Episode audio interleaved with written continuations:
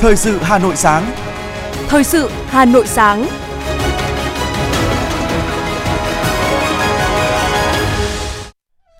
Kính chào quý vị và các bạn. Bây giờ là chương trình thời sự của Đài Phát thanh Truyền hình Hà Nội. Chương trình sáng nay, thứ hai ngày 10 tháng 4 có những nội dung chính sau đây.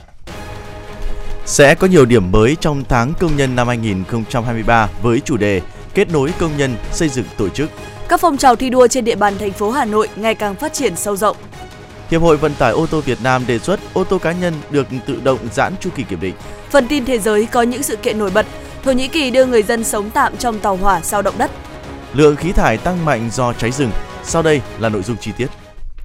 Nhận lời mời của Tổng Bí thư Ban chấp hành Trung ương Đảng Nhân dân Cách mạng Lào, Chủ tịch nước Cộng hòa Dân chủ Nhân dân Lào, Thông Lôn Silosit Chủ tịch nước Võ Văn Thưởng cùng đoàn đại biểu cấp cao Việt Nam sẽ thăm chính thức Lào từ ngày 10 đến ngày 11 tháng 4 năm 2023. Đây là chuyến công tác nước ngoài đầu tiên của Chủ tịch nước Võ Văn Thưởng và Lào là nước đầu tiên Chủ tịch nước đến thăm trên cương vị mới. Chuyến thăm diễn ra ngay trước Tết cổ truyền Bao Pi May 2566 của nhân dân Lào anh em, như hàng triệu lời chúc tốt đẹp nhất của nhân dân Việt Nam gửi đến nhân dân các dân tộc Lào anh em bước sang năm mới với những may mắn đạt được những thành tựu mới to lớn hơn. Đất nước ngày càng phát triển phồn vinh, nhân dân ngày càng ấm no hạnh phúc. Dự kiến trong khuôn khổ chuyến thăm, Chủ tịch nước Võ Văn Thưởng cùng đoàn đại biểu cấp cao sẽ có một loạt hoạt động quan trọng như dự lễ đón chính thức hội đàm với Tổng Bí thư, Chủ tịch nước Lào, hội kiến Thủ tướng Lào, Chủ tịch Quốc hội Lào, tiếp Chủ tịch Trung ương Mặt trận Lào xây dựng đất nước, Chủ tịch Trung ương Hội hữu nghị Lào Việt Nam, thăm đại sứ quán và gặp gỡ đại diện cộng đồng người Việt tại Lào. Trong bối cảnh quan hệ Việt Nam Lào ngày càng gắn bó, tin cậy, chuyến thăm của Chủ tịch nước Võ Văn thường sẽ góp phần tạo ra xung lực mới cho quan hệ hợp tác Việt Nam Lào, tất cả các kênh và lĩnh vực hợp tác, góp phần triển khai hiệu quả các thỏa thuận cấp cao của hai đảng, hai nước, trong đó có thỏa thuận chiến lược hợp tác Việt Nam Lào giai đoạn 2021-2030 và hiệp định về hợp tác song phương Việt Nam Lào giai đoạn 2021-2025, góp phần không ngừng củng cố và phát triển mối quan hệ hữu nghị vĩ đại, đoàn kết đặc biệt và hợp tác toàn diện Việt Nam Lào. Với chủ đề kết nối công nhân xây dựng tổ chức trong tháng công nhân năm 2023, các cấp công đoàn trên toàn quốc sẽ tổ chức đồng loạt 5 hoạt động trọng tâm trọng điểm gắn với chủ đề của năm là tập trung phát triển đoàn viên, thành lập công đoàn cơ sở. Theo ông Ngọ Duy Hiểu, Phó Chủ tịch Tổng Liên đoàn Lao động Việt Nam, thời gian qua nhiều doanh nghiệp bị phá sản, giải thể khiến nhiều công nhân mất việc làm, rời bỏ quan hệ lao động, đồng nghĩa với việc họ rời bỏ tổ chức công đoàn. Với trách nhiệm là tổ chức đại diện của người lao động, hơn lúc nào hết, công đoàn các cấp cần tổ chức nhiều hoạt động kết nối việc làm cho người lao động. Khi người lao động có việc làm, thu nhập ổn định, họ sẽ quay trở lại kết nối với tổ chức, cùng xây dựng tổ chức công đoàn vững mạnh. Do đó, Tổng Liên đoàn Lao động Việt Nam chỉ đạo các cấp công đoàn khi tổ chức các hoạt động trong tháng công nhân năm nay cần hướng tới việc cảm ơn người lao động cả về vật chất, tinh thần, giúp họ có thêm động lực vượt qua khó khăn trong giai đoạn hiện tại. Khác với mọi năm, tháng công nhân năm nay, Thủ tướng Chính phủ không có cuộc đối thoại với công nhân lao động mà sẽ gặp gỡ đối thoại với các đại biểu là cán bộ công đoàn, công nhân viên chức lao động tại Đại hội 13 Công đoàn Việt Nam dự kiến tổ chức vào tháng 12 năm 2023. Một trong những điểm mới trong tháng công nhân năm 2023 là Tổng Liên đoàn Lao động Việt Nam đã chỉ đạo Liên đoàn Lao động các tỉnh, thành phố triển khai tổ chức chương trình tiếp xúc cử tri chuyên đề giữa các đại biểu Quốc hội tại địa phương với cử tri là đoàn viên, người lao động. Qua đó, các đại biểu Quốc hội sẽ có cơ hội gặp gỡ, lắng nghe tâm tư, nguyện vọng của những người đang trực tiếp lao động sản xuất, kiến tạo ra những giá trị cho xã hội. Qua đó có thể truyền tải tâm tư, nguyện vọng của giai cấp công nhân lao động trên diễn đàn Quốc hội. Tháng 5 cũng là tháng cao điểm diễn ra Đại hội Công đoàn các cấp. Tổng Liên đoàn Lao động Việt Nam khuyến khích các công đoàn cơ sở lồng ghép hoạt động của tháng công nhân trong Đại hội Công đoàn như đối thoại, cảm ơn người lao động, khen thưởng công nhân lao động tiêu biểu, lao động giỏi, để Đại hội Công đoàn sinh động, gần gũi, thiết thực hơn với đoàn viên, người lao động.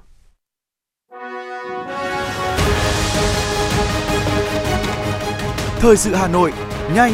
chính xác, tương tác cao. Thời sự Hà Nội, nhanh, chính xác, tương tác cao.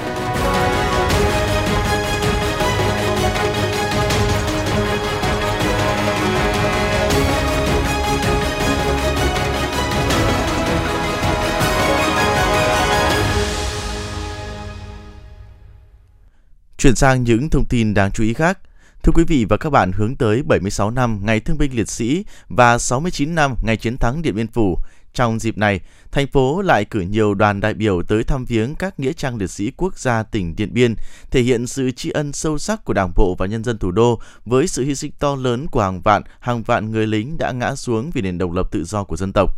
Đoàn đại biểu thành phố Hà Nội đã đến thăm viếng nghĩa trang liệt sĩ quốc gia A1, Him Lam, Tông Khao, nghĩa trang độc lập tỉnh Điện Biên – Bốn nghĩa trang này là nơi yên nghỉ của gần 6.000 liệt sĩ hy sinh trong chiến dịch Điện Biên Phủ, làm nên chiến thắng lẫy lừng 56 ngày đêm của dân tộc ta.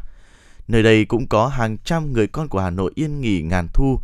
Trong không khí trang nghiêm thành kính, đoàn đại biểu thành phố Hà Nội đã bày tỏ niềm tri ân sâu sắc đối với công lao to lớn của các anh hùng liệt sĩ đã không tiếc máu xương, hy sinh cho sự nghiệp cách mạng dân tộc, bảo vệ từng tất đất thiêng liêng nơi vùng biên cương địa đầu của Tổ quốc thắp nén tâm nhang trước từng phần mộ, trước anh linh của các anh hùng liệt sĩ. Mỗi thế hệ hôm nay, nguyện sẽ luôn phát huy truyền thống cách mạng, tiếp tục con đường xây dựng đất nước ngày càng tươi đẹp hơn, xứng đáng với sự hy sinh to lớn mà các anh đã hiến dâng cho Tổ quốc thân yêu. Hội truyền thống Trường Sơn Sư đoàn 470 vừa tổ chức Đại hội đại biểu lần thứ 3, nhiệm kỳ 2023-2028. Hơn 200 đại biểu là các tướng lĩnh, sĩ quan, cựu chiến binh đến từ Hội truyền thống Trường Sơn, Đường Hồ Chí Minh Việt Nam, Ban liên lạc các tỉnh, thành phố và các tri hội tại thành phố Hà Nội tham dự đại hội xác định rõ công tác tuyên truyền, phát huy truyền thống là mặt quan trọng. Nhiệm kỳ qua, hội đã tích cực tổ chức các hoạt động tuyên truyền tri ân nghĩa tình đồng đội. Trong nhiệm kỳ vừa qua, hội đã vận động xây mới 15 nhà, sửa 2 nhà, tặng 1.140 xuất quà cho hội viên có hoàn cảnh khó khăn, tổ chức 4 lượt hội viên đi thăm chiến trường xưa, cho hội viên vay vốn phát triển kinh tế với tổng số tiền 150 triệu đồng. Nhiệm kỳ 3, Hội truyền thống Trường Sơn Sư đoàn 470 sẽ chú trọng xây dựng tổ chức hội vững mạnh, phấn đấu hàng năm đạt tiêu chuẩn, tổ chức vững chắc, hoạt động hiệu quả. Hiện nay, các phong trào thi đua trên địa bàn thành phố Hà Nội ngày càng phát triển sâu rộng, nhiều mô hình phong phú thiết thực đã và đang thu hút đội ngũ cán bộ, công chức, viên chức, người lao động, các tầng lớp nhân dân tham gia, góp phần thực hiện thắng lợi các mục tiêu, nhiệm vụ của từng cơ quan, đơn vị, địa phương nói riêng và thành phố nói chung. Điều dễ nhận thấy ở thành phố Hà Nội là luôn có nhiều phong trào thi đua được phát động, duy trì liên tục, được cán bộ và người dân hưởng ứng tích cực, mang lại hiệu quả rõ nét trong chặng đường phát triển của thủ đô. Điển hình như phong trào thi đua đẩy mạnh cải cách hành chính, thành phố đã phát huy hiệu quả hoạt động của tổ công tác cải thiện, nâng cao chỉ số cải cách hành chính và chỉ số hài lòng của người dân, tổ chức đối với sự phục vụ của cơ quan hành chính nhà nước, thành lập ban chỉ đạo cải cách hành chính chuyển đổi số thành phố, chú trọng nâng cao chất lượng phục vụ người dân và doanh nghiệp. Nhiều năm qua, chỉ số cải cách hành chính của Hà Nội luôn thuộc nhóm các tỉnh thành phố dẫn đầu cả nước. Thưa quý vị và các bạn, ngày nay vị thế vai trò của phụ nữ trong mọi mặt của đời sống ngày càng được nâng cao, đặc biệt là với phụ nữ các dân tộc thiểu số. Nâng cao vị thế, vai trò và quyền năng của người phụ nữ tại gia đình cũng như trong mọi mặt đời sống chính trị, kinh tế, xã hội luôn là một trong những nhiệm vụ trọng tâm của Hà Nội. Dự án 8 thực hiện bình đẳng giới và giải quyết những vấn đề cấp thiết cho phụ nữ và trẻ em trên địa bàn thành phố Hà Nội giai đoạn 1 cuối năm 2022 đến 2025 đã được triển khai với kỳ vọng thay đổi định kiến, chăm lo đời sống vật chất và tinh thần, bảo vệ, chăm sóc phụ nữ, trẻ em, thực hiện mục tiêu bình đẳng giới. Dự án 8 với mục tiêu nâng cao nhận thức, thay đổi định kiến, chăm lo đời sống vật chất, tinh thần, bảo vệ chăm sóc phụ nữ trẻ em, thực hiện mục tiêu bình đẳng giới, thực hiện chỉ đạo và hướng dẫn của Đoàn Chủ tịch Trung ương Hội Liên hiệp Phụ nữ Việt Nam, Ủy ban nhân dân thành phố Hà Nội đã ban hành kế hoạch triển khai dự án 8 thuộc chương trình mục tiêu quốc gia phát triển kinh tế xã hội vùng đồng bào dân tộc thiểu số và miền núi giai đoạn 2021-2030 trên địa bàn thành phố. Trong đó, Hội Liên hiệp Phụ nữ thành phố Hà Nội chủ trì phối hợp với các sở ngành, Ủy ban nhân dân năm huyện Ba Vì, Thạch Thất, Quốc Oai, Mỹ Đức, Trường Mỹ tham mưu Ủy ban nhân dân thành phố thực hiện triển khai dự án. Bà Phạm Thị Thanh Hương, Phó Chủ tịch Hội Liên hiệp Phụ nữ thành phố Hà Nội nói: Um, trong thời gian vừa qua thì phải nói rằng là À, thành phố Hà Nội à, rất là quan tâm đến việc thực hiện các cái à, mục tiêu quốc gia về bình đẳng giới và cũng đã được đạt được những thành tựu rất là quan trọng trong việc thực hiện các cái chỉ tiêu mục tiêu trong cái kế hoạch thực hiện bình đẳng giới. Thế tuy nhiên là cũng còn có một số những cái vấn đề cần phải quan tâm để đảm bảo cái bình đẳng giới thực chất trong quá trình phát triển kinh tế xã hội của thủ đô và đặc biệt là đối với ờ, phụ nữ và trẻ em gái tại ờ, vùng đồng bào dân tộc thiểu số và miền núi cũng là một trong những cái địa bàn và những đối tượng cần ưu tiên quan tâm trong việc tiếp tục thực hiện các cái mục tiêu quốc gia về bình đẳng giới. Với dự án 8, các mô hình thay đổi nếp nghĩ nếp làm, nâng cao quyền năng kinh tế cho phụ nữ, mô hình câu lạc bộ thủ lĩnh của sự thay đổi, địa chỉ tin cậy tại cộng đồng, hướng dẫn quy trình giám sát, đánh giá thực hiện dự án, thực hiện các hoạt động truyền thông xóa bỏ định kiến và khuôn mẫu giới, xây dựng môi trường sống an toàn cho phụ nữ và trẻ em. Ông Dương Trần Anh Tuấn, Giám đốc đào tạo công ty trách nhiệm hữu hạn hỗ trợ phát triển xanh Green New cho biết, khi được quan tâm và hỗ trợ đúng cách, những người phụ nữ dân tộc thiểu số có thể phát huy tiềm năng, thế mạnh của mình, từ đó giúp họ có tiếng nói hơn trong gia đình và xã hội. Đặc biệt, Hà Nội là địa bàn có nhiều lợi thế trong việc tiếp cận các chương trình dự án. Ở cái môi trường Hà Nội này thì như mình như mình nhận xét là như này, ở Hà Nội thì thực ra lại được thuận lợi hơn khá là nhiều so với các tỉnh vùng cao. Đặc biệt là ở cái khía cạnh hạ tầng khoa học công nghệ ở Hà Nội thì nó tốt hơn rất là nhiều. Ngoài ra thì ở Hà Nội thì các bạn dễ dàng hơn trong cái việc là tiếp cận các cái dịch vụ về khoa học công nghệ cũng như dịch vụ về hỗ trợ kinh doanh. Cho nên là à, mình nghĩ là với một cái tiếp cận tốt thì các cái mô hình mà của phụ nữ ở Hà Nội mà khi mà tham gia vào cái việc mà phát triển kinh doanh à, để giúp cái thu hẹp cái khoảng thanh giới thì như là phụ nữ Hà Nội thì sẽ có nhiều cơ hội hơn và đấy là một cái điểm rất là thuận lợi để cho chúng ta thúc đẩy. Thành phố Hà Nội có gần 108.000 người dân tộc thiểu số, là huyện có nhiều khó khăn của thủ đô. Do đó, những năm qua, Ba Vì được thụ hưởng nhiều chương trình dự án của Trung ương và thành phố để hỗ trợ phát triển khu vực miền núi. Khuyến khích phụ nữ khởi nghiệp, khởi sự kinh doanh, phát triển kinh tế luôn là nhiệm vụ trọng tâm của Hội Liên hiệp Phụ nữ huyện Ba Vì. Bà Nguyễn Thị Tuyến, Phó Chủ tịch Hội Liên hiệp Phụ nữ huyện Ba Vì cho biết, việc triển khai dự án 8 không chỉ tạo điều kiện cho phụ nữ vươn lên, khẳng định vai trò vị thế trong gia đình và xã hội, mà còn góp phần thúc đẩy bình đẳng giới tại khu vực miền núi. À, kế hoạch triển khai à, dự án 8 này trong cấp hội ờ, năm 2023 và bây giờ thì chúng tôi cũng đang à, có những cái định hướng. Thứ nhất là chúng tôi cũng cùng với bên ngành giáo dục để mở những cái câu lạc bộ thủ lĩnh của sự thay đổi. Và cũng sẽ thành lập củng cố củng cố các tổ nhóm để hỗ trợ chị em à, phát triển kinh tế. Và dự kiến thì chúng tôi cũng sẽ À, thành lập, duy trì và củng cố à, trước mắt là 76 tổ nhóm à, để hỗ trợ chị em phát triển kinh tế của bảy xã miền núi. Cùng với đó thì chúng tôi cũng sẽ có những cái mô hình bên cạnh đó đó là giúp cho chị em tiếp cận được với kiến thức về pháp luật. Tại nhiều vùng nông thôn của Việt Nam nói chung và thủ đô Hà Nội nói riêng, nhiều mô hình làm kinh tế dành riêng cho phụ nữ đã và đang phát huy hiệu quả trong việc nâng cao bình đẳng giới ở hộ gia đình và cộng đồng. Với sự quan tâm của Đảng và Nhà nước, chính quyền địa phương và phụ nữ các cấp, nhiều chị em phụ nữ dân tộc thiểu số đã tỏ rõ bản lĩnh, sự tự tin để vươn lên làm giàu chính đáng, đồng thời khẳng định vai trò vị thế của mình trong xã hội.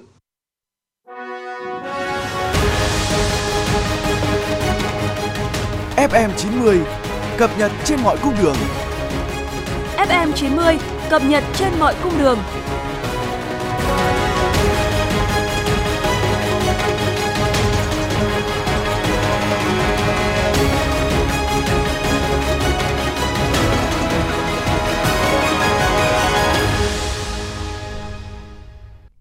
Chương trình thời sự xin được tiếp tục với những thông tin về kinh tế. Thưa quý vị và các bạn, tháng 4 hàng năm là thời gian cao điểm sinh viên đi thực tập tại các doanh nghiệp. Đây vừa là hoạt động học tập bắt buộc, vừa là bước đệm để các bạn trẻ sẵn sàng gia nhập thị trường lao động. Với dự đoán về nhu cầu tuyển dụng năm nay có thể có xu hướng giảm, lo thất nghiệp, nhiều bạn trẻ cũng tận dụng tối đa thời gian này để học hỏi, nhanh chóng nắm bắt công việc thực chất, tạo lợi thế cạnh tranh cho bản thân khi đi xin việc.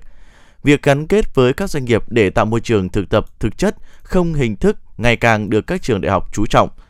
tại Đại học Quốc gia Hà Nội, Ngày hội kết nối việc làm thu hút hàng nghìn sinh viên quan tâm hay chương trình thực tập tiềm năng của trường đại học này cũng được đặt nhiều kỳ vọng. Theo khảo sát, với vị trí việc làm chất lượng cao, mức lương khởi điểm từ 15 cho đến 20 triệu đồng trên một tháng, các đơn vị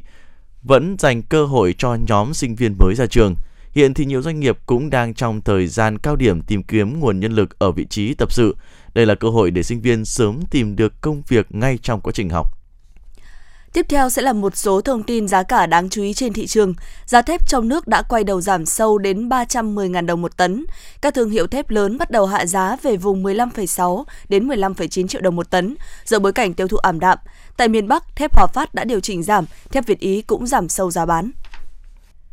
Nhằm kích cầu tiêu dùng từ nay đến hết ngày 12 tháng 4, nhiều siêu thị trên địa bàn Hà Nội tổ chức chương trình khuyến mại giảm giá cho hàng nghìn sản phẩm, hàng tiêu dùng thiết yếu. Siêu thị Big C, siêu thị Co-op Mark đã tung ra nhiều chương trình giảm giá sâu. Trong đó, siêu thị Big C giảm giá cho sản phẩm bưởi da xanh, nha đam, xà lách cuộn, dưa chuột từ 4.000 đến 6.000 đồng đến trên một sản phẩm. Với mặt hàng tươi sống như thịt gà, cá ba sa cắt khúc, thịt đùi lợn, móng giò CP, thịt hến được giảm giá từ 20 đến 34% so với giá niêm yết. Các mặt hàng thực phẩm, đồ tươi sống, nông sản, đồ uống cũng được giảm giá khá hấp dẫn.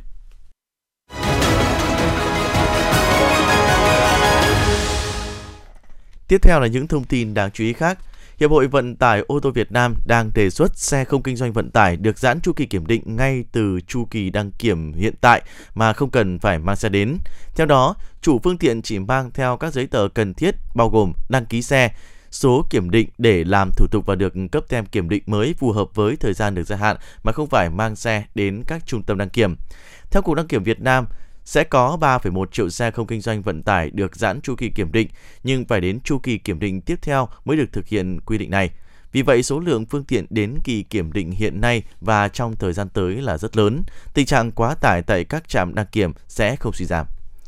Bộ Y tế tiếp tục thúc đẩy việc tiêm vaccine phòng COVID-19, đặc biệt đối với các trường hợp nguy cơ cao, trẻ em từ 5 đến dưới 12 tuổi, nhất là ở các tỉnh, thành phố lớn, khu vực trọng điểm du lịch. Trong tuần qua, Việt Nam ghi nhận 375 ca mắc mới COVID-19, tăng cao so với tuần trước. Đặc biệt trong ngày 8 tháng 4, ghi nhận 122 ca mắc, cao nhất trong hơn 3 tháng qua. Thưa quý vị và các bạn, vấn đề đảm bảo an toàn thực phẩm đối với bếp ăn tập thể trong các trường học không chỉ là mối quan tâm của nhà trường, phụ huynh mà luôn nhận được sự quan tâm của toàn xã hội. Trong năm 2022 và năm 2023, Sở Y tế Hà Nội đã xây dựng kế hoạch mô hình kiểm soát an toàn thực phẩm tại 100% bếp ăn tập thể của 215 trường tiểu học thuộc 10 quận, huyện trên địa bàn thành phố nhằm đảm bảo ăn bán trú cho học sinh. Hà Nội hiện có trên 4.500 trường học có bếp ăn bán trú căng tin, trung bình mỗi ngày cung cấp trên 117.000 suất ăn. Do vậy, công tác đảm bảo an toàn thực phẩm cho học sinh được các nhà trường đặc biệt quan tâm. Các trường đã xây dựng kế hoạch thực hiện nghiêm quy định của Bộ Y tế, Sở Y tế Hà Nội về đảm bảo an toàn thực phẩm, lựa chọn nguồn gốc thực phẩm sạch từ những cơ sở có nguồn gốc, xuất xứ rõ ràng và ký cam kết trách nhiệm đầy đủ. Các khu vực chế biến thức ăn sắp xếp nơi chế biến thức ăn sống và thức ăn chín riêng rẽ, Tất cả các thực phẩm đưa vào phục vụ bếp ăn bán chú phải có nguồn gốc xuất xứ rõ ràng.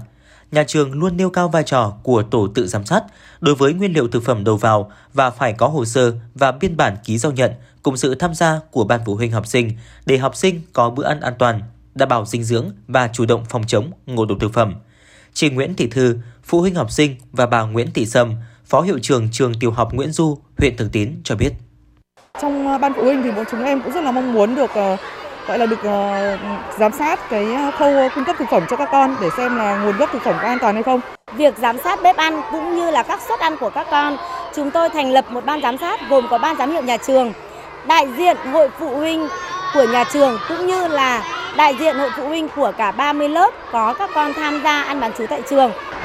Thường Tín là huyện có số học sinh ăn bán chú đông với 20.000 học sinh mầm non, tiểu học, trung học, tổng số 56 trường tổ chức ăn bán chú, nên phòng giáo dục huyện thường xuyên kiểm tra, giám sát các nguyên liệu được nhập vào bếp ăn của các nhà trường. Ngoài ra, quá trình chế biến được bếp ăn các nhà trường thực hiện nghiêm ngặt, đảm bảo không bị nhiễm khuẩn, hạn chế nguy cơ ngộ độc thực phẩm đối với học sinh. Ông Nguyễn Xuân Trường, Phó trưởng phòng giáo dục đào tạo huyện Thường Tín cho biết. Một trong những nội dung mà chúng tôi cũng rất quan tâm, lưu ý nhắc nhở các trường về cái việc thực hiện cái công tác vệ sinh an toàn thực phẩm à, cho trẻ ăn bán trú à, các cái hồ sơ của các trường hợp đồng với các đơn vị chúng tôi cũng là một cái việc mà chúng tôi cũng phải nhắc nhở đặc biệt là trong cái việc mà uh, tiếp nhận uh, về giao nhận thực phẩm đầu buổi cũng như là kiểm tra xác suất về cái nguồn gốc xuất xứ Tại bếp ăn trường tiểu học Văn Trương, quận Đống Đa, duy trì thường xuyên bữa trưa cho học sinh là 1.200 suất ăn. Nhà trường đã thực hiện mô hình liên kết nhà thầu nấu ăn tại bếp ăn của trường – ban giám hiệu nhà trường, phụ huynh học sinh và chính quyền địa phương thường xuyên kiểm tra, truy xuất đến tận cùng nguồn gốc thực phẩm của nhà cung cấp nên chưa ghi nhận sự cố về mất an toàn thực phẩm. Bà Hoàng Thúy Nga, hiệu trưởng trường tiểu học Văn Trương, quận Đống Đa cho biết. Nhà trường cũng ờ, thành lập những cái đoàn kiểm tra để mà đến những cái nơi mà họ sản xuất để chúng tôi truy xuất cái nguồn gốc của nó. Tuy nhiên thì ờ, ờ, bản thân nhà trường chúng tôi thì cũng không có những cái chuyên môn sâu về về về cái vấn đề này cho nên chúng tôi cũng rất là mong muốn được các cơ quan đơn vị mà có chuyên môn có thể uh, giúp cho các cái nhà trường để truy xuất tận nơi cái nguồn gốc của các sản phẩm để mà uh, đảm bảo cái an toàn cho học sinh. Hiện nay, hình thức cung cấp suất ăn cho học sinh trong trường học, ngoài tự tổ chức nấu bếp ăn, sẽ có đơn vị nấu ở ngoài rồi vận chuyển tới trường. Theo quy định, tất cả những hình thức này đều được quản lý chặt chẽ và nghiêm ngặt. Tuy nhiên, trên thực tế, việc tiếp nhận nguyên liệu đầu vào tại nhiều trường chỉ dừng ở mức kiểm tra giấy tờ liên quan an toàn vệ sinh thực phẩm hoặc quan sát bằng mắt thường, chưa có biện pháp xét nghiệm y tế. Hầu hết, chỉ khi có vụ việc ngộ độc xảy ra, những mẫu lưu thức ăn tại bếp ăn mới được kiểm tra, đánh giá để tìm nguyên nhân. Để đảm bảo an toàn thực phẩm tại các bếp ăn trường học, cung cấp các suất ăn bán chú cho học sinh, hơn này hết vẫn là sự chủ động của mỗi nhà trường. Vì vậy, các trường học trên địa bàn thành phố cần vào cuộc tích cực hơn nữa để học sinh có bữa ăn an toàn, đảm bảo dinh dưỡng và chủ động phòng chống ngộ độc thực phẩm.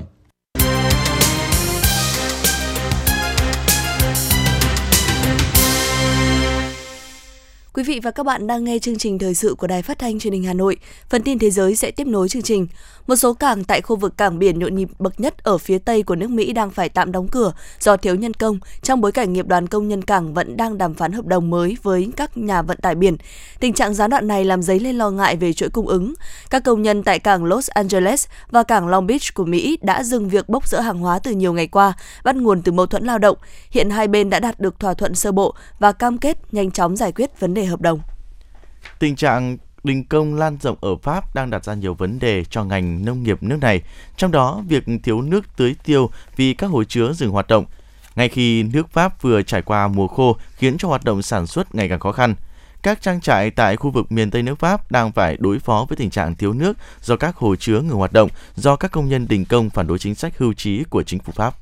Romania và Bulgaria đang chứng kiến nhiều làn sóng biểu tình của người nông dân để bày tỏ sự phản đối trước các biện pháp của Liên minh châu Âu đối với tình trạng dư thừa nông sản từ Ukraine, khiến cho người nông dân ở nhiều nước châu Âu lao đao do cạnh tranh về giá. Theo ước tính, Ủy ban châu Âu cho biết, người nông dân từ Ba Lan, Romania, Hungary, Bulgaria và Slovakia đã thiệt hại tổng cộng 417 triệu euro. Hiện tại, cơ quan này đã quyết định trao khoản bồi thường trị giá 56,3 triệu euro cho nông dân các nước này và có kế hoạch bổ sung thêm nguồn hỗ trợ này trong tương lai. Nhiều người tị nạn Uganda đang đối diện với tình trạng thiếu hụt nguồn viện trợ, vì vậy họ phải phụ thuộc vào các hoạt động nông nghiệp tự cung tự cấp để duy trì cuộc sống. Khoản thiếu hụt lên tới hơn 50%. Chương trình Lương thực Thế giới của Liên Hợp Quốc uh, phải cắt nguồn cung cấp thực phẩm cho hàng trăm nghìn người tị nạn ở Uganda, quốc gia có đông người tị nạn nhất tại châu Phi. Thổ Nhĩ Kỳ đưa người dân sống tạm trong tàu hỏa sau động đất. Đây là tình cảnh của nhiều nạn nhân của trận động đất khủng khiếp ở Thổ Nhĩ Kỳ xảy ra đầu tháng 2 năm nay. Hai tháng sau, những hậu quả nặng về tâm thần đối với người dân của vùng động đất mới được cảm nhận rõ. Một số người hầu như không ngủ, một số sợ ở trong nhà, nhiều người khác thì không dám trở lại những chốn nuôi dưỡng hạnh phúc xưa kia. Tại thành phố Oruro, phía tây của Bolivia, các nghệ sĩ điêu khắc đã tập trung lại để thực hiện một tác phẩm điêu khắc bằng cát khổng lồ chào mừng lễ phục sinh, sử dụng xô, thuồng và sẻng các nhà điêu khắc đã biến khu vực này trở thành một tấm bản khổng lồ, nơi họ thỏa sức thực sự thực hiện các tác phẩm điêu khắc dựa trên các đoạn kinh thánh. Lễ hội này là sự kiện truyền thống diễn ra hàng năm, nhưng phải tạm dừng trong 3 năm đại dịch. Hiện nay, khi mở cửa trở lại, sự kiện đã thu hút rất nhiều người đến chiêm ngưỡng những tác phẩm sáng tạo độc đáo. Lượng khí thải CO2 từ các vụ cháy rừng ở Bắc bán cầu đã gia tăng đáng kể trong 20 năm qua, trong đó lên mức cao kỷ lục vào năm 2021. Đây là kết luận được các chuyên gia quốc tế công bố trên tạp chí khoa học số ra mới đây. Trên theo báo cáo trên, sự gia tăng này một phần là do các đợt hạn hán khắc nghiệt dẫn đến cháy rừng xảy ra thường xuyên hơn ở các vĩ độ trung bình cao của Bắc bán cầu. Trong khi đó, cháy rừng tại Bắc bán cầu thường ít được chú ý hơn so với những vụ cháy tại các khu rừng nhiệt đới. Cơ quan giám sát sức khỏe cộng đồng của Pháp đang phát hiện vấn đề tồn tại của một loạt ừ, thuốc trừ sâu đang bị cấm trong hơn 100 mẫu nước xét nghiệm. Điều này phản ánh nguy cơ tồn dư các hóa chất nguy hiểm trong môi trường sống của con người dù đã bị cấm sử dụng từ lâu.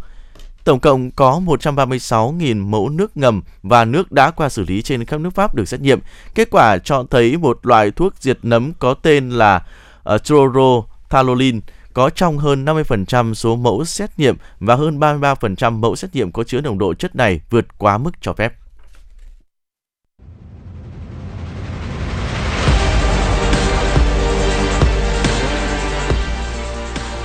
Bản tin thể thao Bản tin thể thao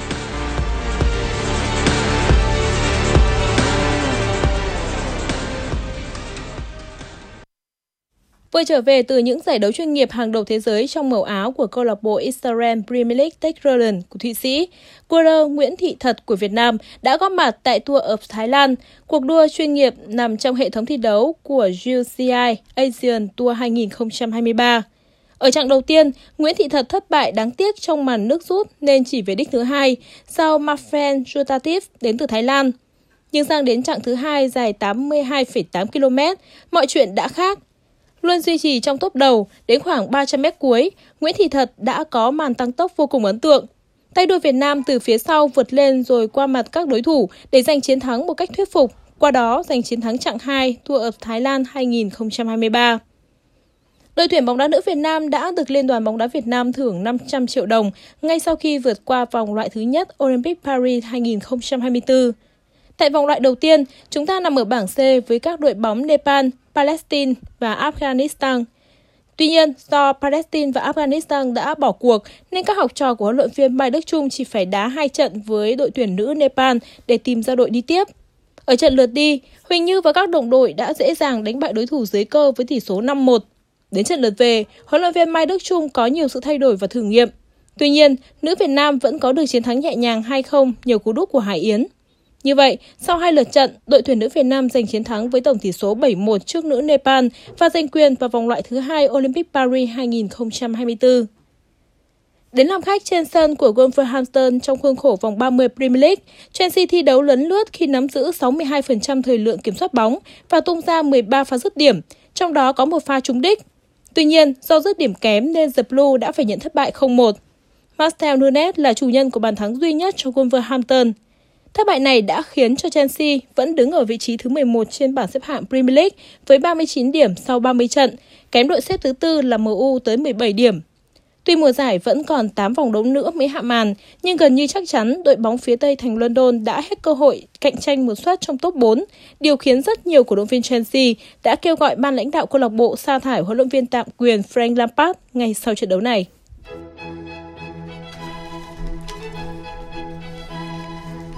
Theo Trung tâm Dự báo Khí tượng Thủy văn, do chịu ảnh hưởng của không khí lạnh tăng cường, từ hôm nay các tỉnh miền Bắc, Bắc Trung Bộ chuyển sang thời tiết có mưa nhỏ, mưa phùn, độ ẩm tăng cao. Khu vực Hà Nội nhiều mây, có lúc có mưa nhỏ, gió đông bắc đến đông cấp 2, cấp 3, sáng và đêm trời rét, ngày trời lạnh, nhiệt độ thấp nhất từ 19 đến 21 độ, nhiệt độ cao nhất từ 21 đến 23 độ. Khoảng đêm 14 và 15 tháng 4, Hà Nội nhiều mây, mưa rào rải rác và rông vài nơi, gió chuyển hướng đông bắc mạnh cấp 2, cấp 3, lạnh về đêm và sáng sớm. Quý vị và các bạn vừa nghe chương trình thời sự của Đài Phát thanh và Truyền hình Hà Nội, chỉ đạo nội dung Nguyễn Kim Khiêm, chỉ đạo sản xuất Nguyễn Tiến Dũng, tổ chức sản xuất Trà Mi, chương trình do biên tập viên Kim Oanh, phát thanh viên Hồng Hạnh Bảo Nhật cùng kỹ thuật viên Duy Anh thực hiện. Xin chào và hẹn gặp lại quý vị trong những chương trình tiếp theo.